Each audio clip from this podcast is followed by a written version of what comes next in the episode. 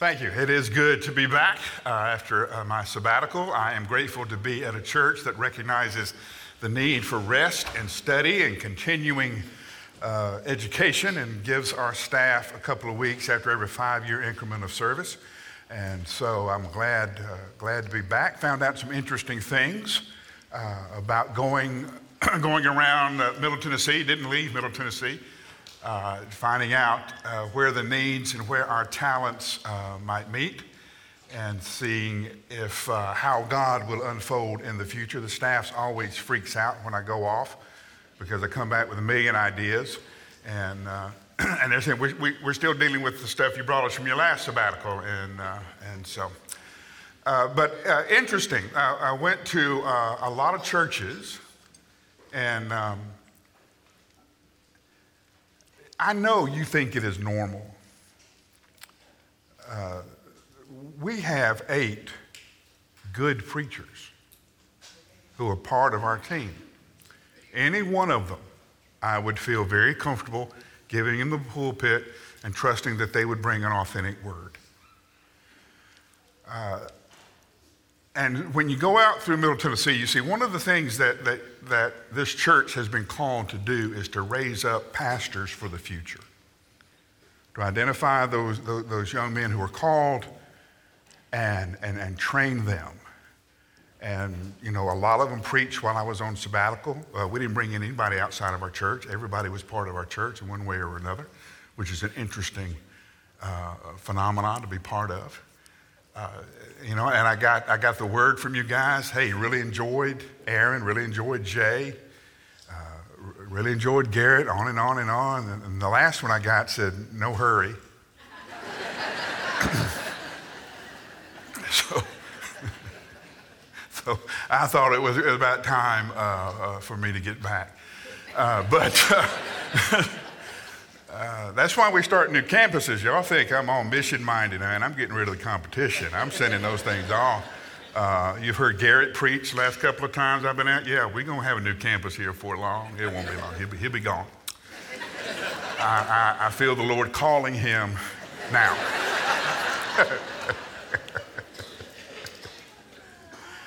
uh, but uh, listen, that's a great gift to be the church. Do y'all remember when some of these guys first started preaching? I remember when Jay and Aaron first started, and they would preach 45 minutes. They'd preach everything they knew. it was like, and I'd pull them aside and say, hey, uh, you're going to get another chance. You know, don't use up everything you got. Uh, and I hope you enjoyed the last 25 minutes because you were the only one listening. Everybody else is gone. Um, and that's just as, and that's what you learn. And you only learn that by doing it. You don't learn it by talking about it, you learn it by doing it. And so the campuses with campus preachers, you are growing up some of the best leaders in Middle Tennessee.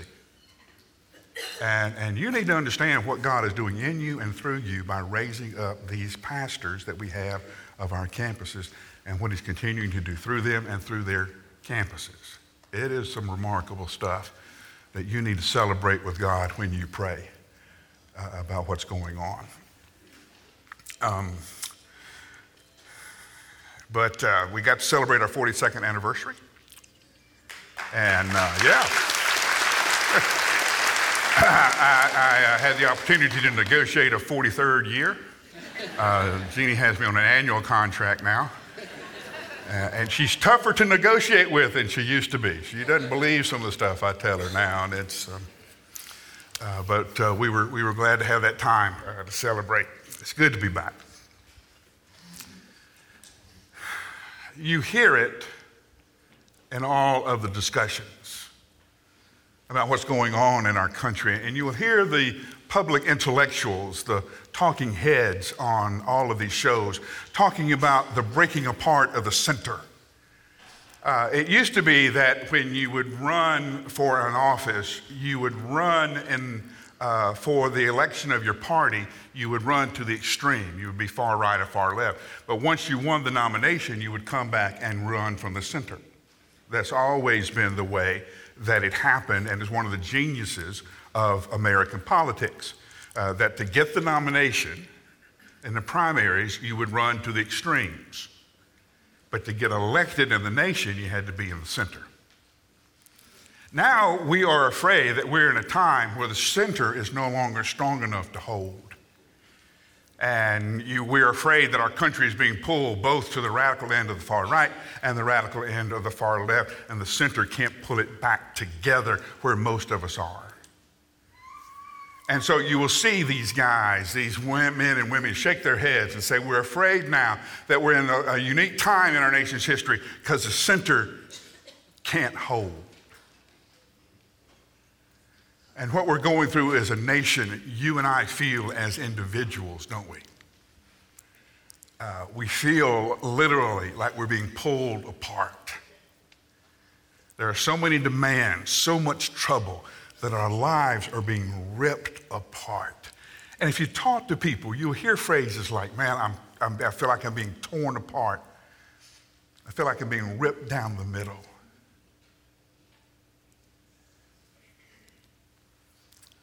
While I was away and did the thinking, I, I, one of the things that we learned during COVID when we had to shut down was that we were doing way too much to begin with, and a lot of what we were doing didn't help. And now that we're coming out of the pandemic and out of COVID, we're making the mistake of adding a whole bunch of stuff back to our life, and we're getting into the same mess we were in. Uh, and I know you're thinking, okay, Mike's going to come back with all these ideas. And my idea is we're doing too much. We're crowding your lives. And here are four things. The next couple of weeks, we're going to talk about the essentials. Four things Today we're going to talk about worship. Next week we're going to talk about discipleship. Third week we're going to talk about a ministry that leads to a conversation. And the fourth week we're going to talk about prayer. That's it. That's what I want in your life. That's all I want in your life. Now, if you want to add more, fine. If it works for you, fine. But those are the essentials. Those are the things that you must have. And why is worship so important? I tell you all the time that another word for glory is mass, weight. And weight and mass bring gravity. And for something to have gravity, it has to have significant enough weight, mass, to hold the planets in orbit. Our sun has mass, gravity, that holds all the planets in orbit. Only God has the mass needed, significant weight to hold all the aspects of your life in its proper order, in its proper orbit. If you put anything or anyone in the place in the center of your life where only God can be, then your life spins out of control. Worship is the time where we willfully knowingly and intentionally place God in the center of our lives. This is not a new problem, it's a very old one. In fact, it goes all the way back to Deuteronomy. Stand with me in honor of God's word. Verse 4 of chapter 6. Listen, Israel, the Lord our God, the Lord is one. Love the Lord your God with all your heart, all your soul, all your strength. Now, these words I'm giving to you today are to be in your heart. Repeat them to your children. Talk about them when you sit in your house, when you walk along the road, when you lie down, and when you get up. Bind them as a sign on your hand, and let them be a symbol on your forehead. Write them on the doorpost of your house and on your city gates. Listen, O Israel, the Lord your God is one. This is God's word for God's people. Hear it, believe it, and live. Let's pray together. Tighten the focus of our heart, tighten the focus of our minds, so that all we see is you. And we pray this in your name. Amen. Deuteronomy has an interesting history. Uh, for a long time, it was considered the five books, one of the five books, the Torah. And it was considered to be a book that, that Moses wrote. In fact, the Hebrew name for Deuteronomy is the words. because the first line of Deuteronomy is the words according to Moses. Uh, now, uh, some people began to place some things in history and some things about the book of Deuteronomy that gave us kind of an interesting perspective, maybe a different story. We find that story in 2 Kings chapter 22. A young king named Josiah is leading a uh, reform movement. He's uh, getting rid of the false gods in Judah. He's bringing back uh, people to worship at the temple. He is rebuilding the temple.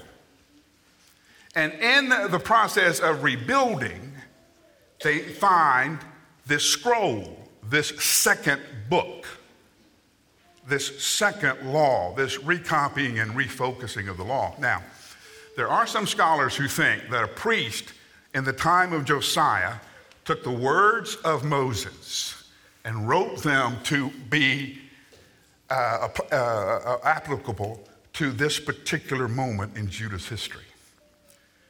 And that they went and found the second law. And a lot of Deuteronomy is a, uh, is a retelling of what we've already heard in the first four books, the second time. Look what we found we found an old book, and it's the book of Deuteronomy. And what is it? What is it that in this time of reshuffling and refocus, Assyria has left the the stage of history. Now, Judah is an independent nation. This is a volatile time for the nation. What is it that they needed to hear more than anything else? Here it is. It's called the Shema. Listen, O Israel, your God, your Lord and God is one. Listen, hear this. Remember, the Lord your God is one. The one who brought you out of Egypt, the one who called Abraham, is one, and he's your God. He belongs to you. Did you know that the Christian story and the Jewish story were the only ones who tell a story about a God who shows up? Okay. Did you know this? All the other world religions have a God who's already there. Always there. We don't know. Our God shows up. In the Abraham story, he walks up and has dinner with, with, uh, with, with, Abraham. In the Moses story, he confronts him in the burning bush. We have a God who walks around the world, who confronts people. He confronts uh, Saul on his way to Damascus, knocks him off his horse. See, we have a God who walks around, who shows up, who confronts his people. This is your God, this shepherd who is always looking for that one lost sheep. In the math of Jesus, the one sheep is always worth more than the 99. and he's yours. He's revealed himself to be a father to you, a shepherd to you. And your response is the only response you can have. It's not of fear, not of awe, it is love. And this love is total. Just as the Father has given everything to us, we in return give everything to him desires, everything we want, soul, everything that keeps us alive. The word soul means throat. It's where you eat, where you breathe, everything that you crave to keep you alive, all your strength, all of your essence. This is to be focused on God and God alone because He's only one. Now,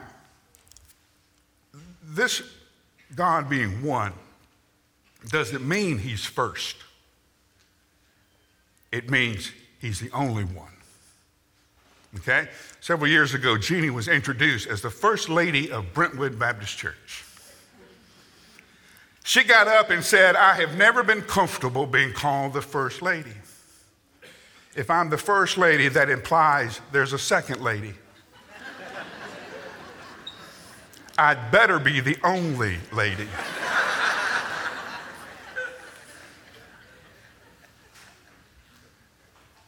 Saying you have God first in your life implies that you have something second. Uh uh-uh. uh There's only God and God alone, no one like him. And if you place anybody in his place, your life will, will swirl out of, out of orbit. It'll turn into chaos. He is the only one. There are no other gods. There are no other loyalties. There's just him. What we want to do is we want to love God one of two or three. We love God, but we also love this. We love God, but we also love that. So that when you see that phrase of, this is what you are to talk about with your children, this is what you are to talk about when you're at home and when you're walking around the city. This is what you're to talk about when you get up in the morning, when you lay down at night. Write it on the doorpost of your home, write it on the gates of your city. Let it be the subject of all you think about and all you talk about. And most of us, when we hear that, say, uh uh-uh. uh I, I, I, I can't do that. It won't take me five seconds to turn whatever conversation you want to have with me into an opportunity for me to show you my grandchildren's pictures. Wherever you start, I'm going to work it so I can show you a picture of my grandchildren. That's all I talk about. It's all Jeannie and I talk about. We sometimes forget the name of our children but we love our grandchildren.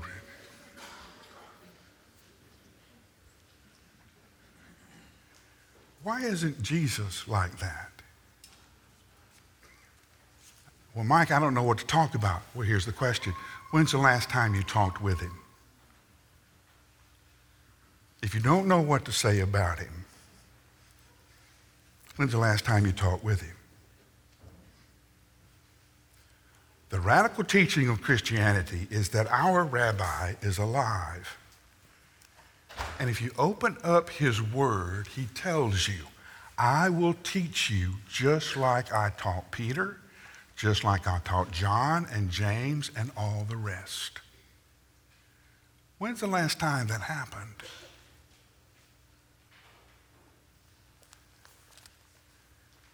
Well, Mike, you know, there's just a lot, lot going on. You're spending too much time watching television or keeping up with social media.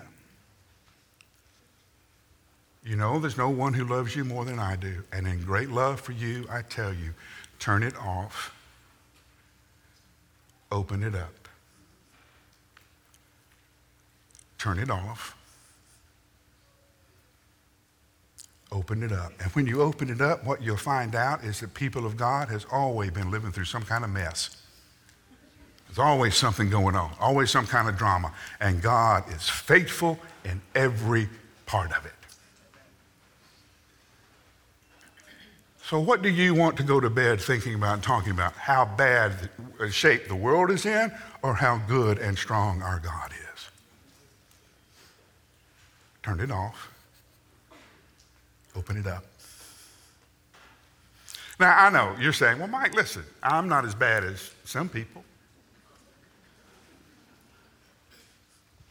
You know, you always think that when we talk about this thing of worship, that there's been some moment where you have denied God, where you have said, I don't want God in the center of my life anymore, and you have, have some kind of grand rebellion. That's not what happens. Here's what happens uh, Matthew tells us a story about Peter. It's in Matthew 14. It's the time that Jesus was walking on the water, and the disciples saw him. And the disciples thought it was a ghost, they were scared. So finally, Peter calls out, and they hear Jesus talking about going, Don't be afraid, it's me. And Peter, big dude that he is, says, Well, if it's you, tell me to walk out to you. And all the disciples going, Yeah, that'll get him. Yeah, that'll get him. Yeah. And Jesus said the one word that Peter never wanted to hear Come.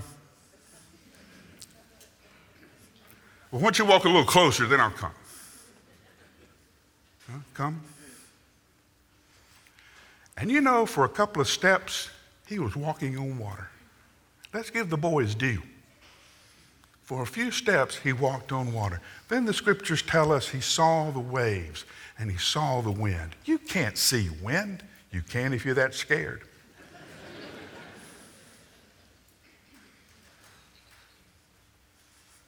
and he started to sink. That's what you and I do. We see Jesus and we start to walk. And then we see the waves. And we sink to our ankles. Get our eyes back on Jesus. Tuesday, take our eye off Jesus and we see the wind. And we sink to our knees. Thursday, Friday, get your eye back on Jesus. And then you see the wave. You've never seen waves this big. Never felt a wind this strong and you sink to your chest. Friday?